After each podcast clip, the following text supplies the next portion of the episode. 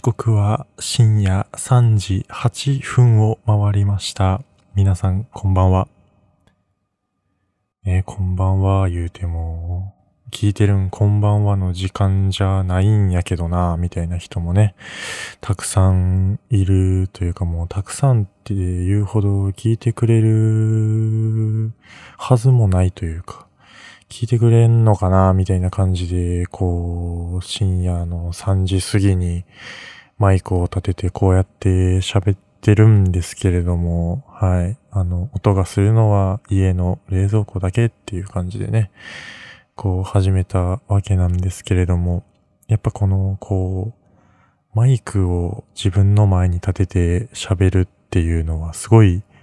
緊張するんですよね。こう、めちゃめちゃ、なんか、緊張しちゃいながら、はい、こう、試合の前の三井久志はこんな感じだったのかななんてことを、ちょっと最近スラムダンクを読み返してたんで思うわけなんですけれども、ね、ましてや安西先生のようにこう、自信を与えてくれる人もいない。相槌を打ってくれる人もいない。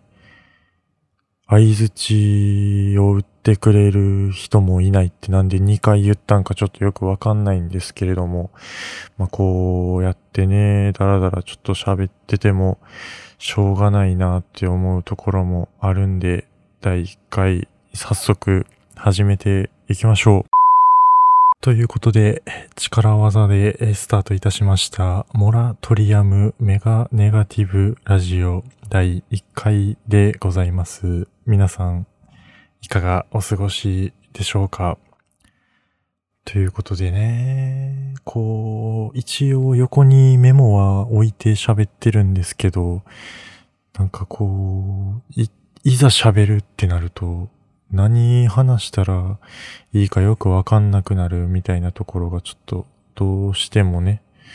あるんですけれども、ちょっと第1回っていうことなんで、番組の紹介というか、まあ番組っていうのほどでもないというか、もう番組っていうのもなんかすごいおこがましいんですけど、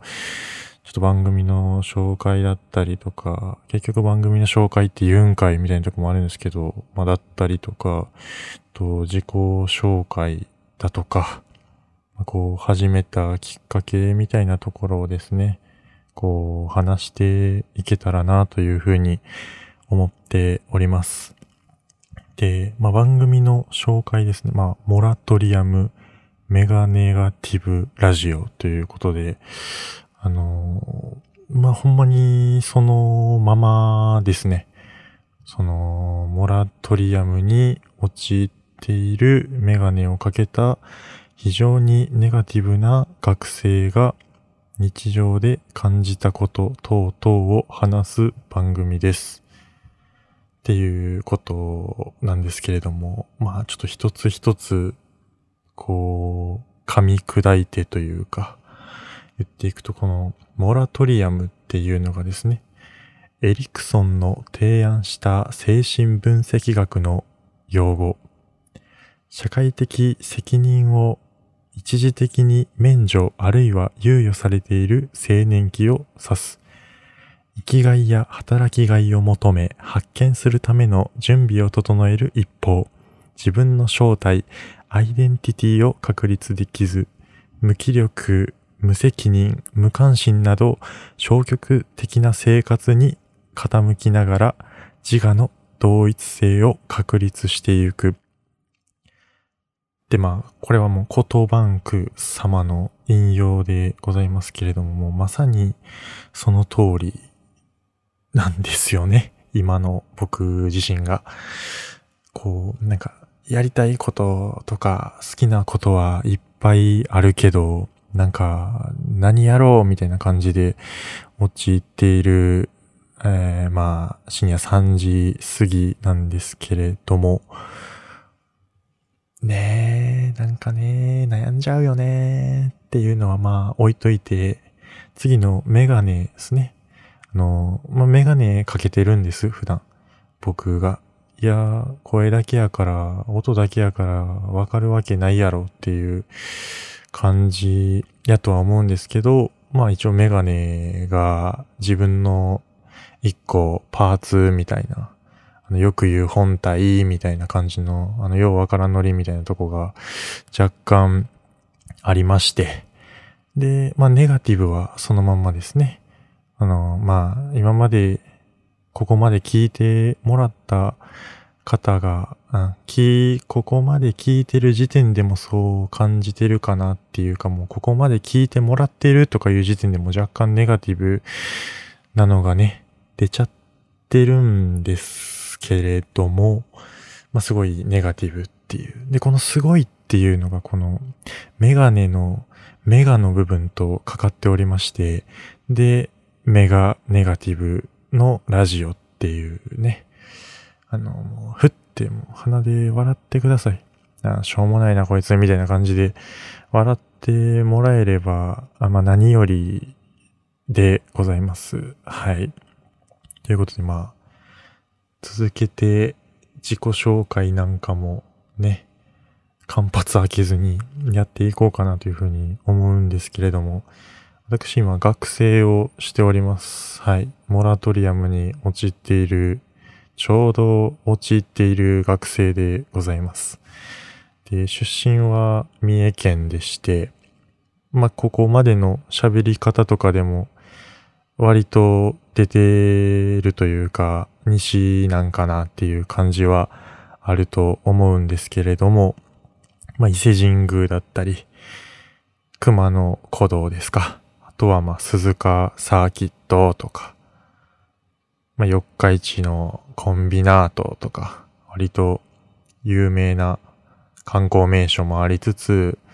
松阪牛とか、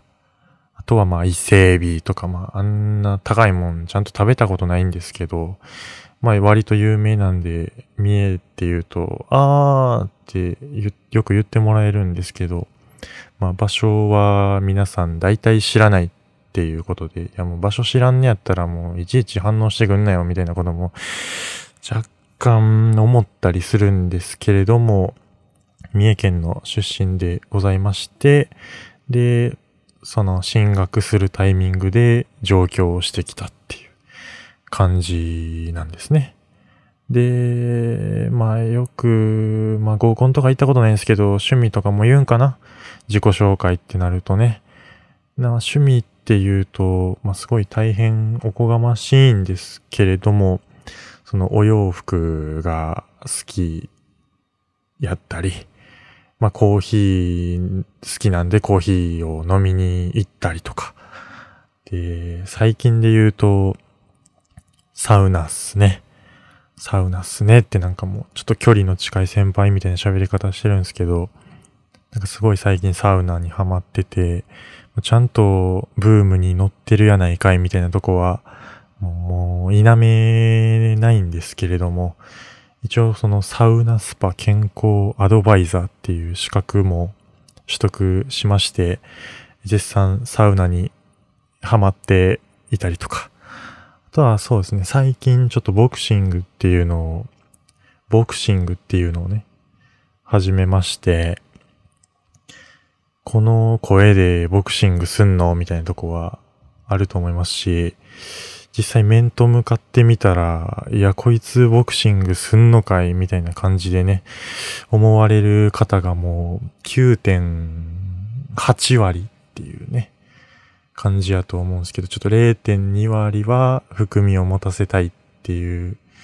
感じでやっております。はい。で、この流れでその、始めたきっかけっていうところなんですけれども、そうですね。と、僕自身その、2ヶ月に1回ぐらいのペースでいい声してるよねっていう風に言われるんです。言われるんですよ。で、なんか自分自身はこの声っていうのめちゃめちゃ低いですし、結構コンプレックスに感じてはいるんですけれども、結構なんかいろんな関わらせてもらうというか、まあ、初対面の方とかでも、声いいよねっていう感じで言っていただけるんで、いやもうそれやったらまあ、ポッドキャストっていう、あの、メディアの中で、このいい声を広めたろうやないかいっていう感じで始めたっていうのが、ちょっときっかけっていうところなんです。まずそう、嘘なんですけど、嘘なんですよ。すいません。あの、調子乗ったんですけど、あの僕自身その、高校時代ですね。高校時代にその病気をしてて、で、ほんままともに通ってなくて、で、高校時代の青春というものを、と、過ごしてないんですけれども、本当にね、保健室行ったり、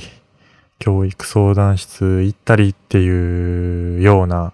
高校時代を送ってて、でもなんならもう3年間全部体育祭出たことないっていう感じの高校生やったんですけれども、まそんな中で、その母親にですね、このラジオっていうものを進めてもらいまして、で、ラジオ聞くようになってっていうところで、まあその音声というか、音声のラジオだったりメディアっていうのに興味を持つようになりまして、で、自分自身でもちょっと何かしら発信できたらなというふうに思って始めたというか、のがきっかけなんですよね。で、まあ始めたのはいいけど、何しようってなって、もうほんまに芸人さんというか、まあ、タレントさん、普段ラジオやられてる方のように喋るのは、まあ、まあ無理なんで、まあ、自分なりにまあ、自分が思ったことをというか、その高校時代にもその周りに溶け込めなかった時点でそのめちゃめちゃ周りを気にするというか、もうとりあえず車に構えてみるっていうのが結構板についておりまして、まあよくはないんですけれども、何かしらなんかそういったなんか日々感じたことをちょっと共感してもらうというか、その、ふって、ふって、ふって笑ってもらえるようなちょっとコンテンツというか、もうコンテンツとかなんかすごいレガシーとかアジェンダとかなんか横文字使うやつめちゃめちゃ嫌いなんですけど、なんかそういった発信をね、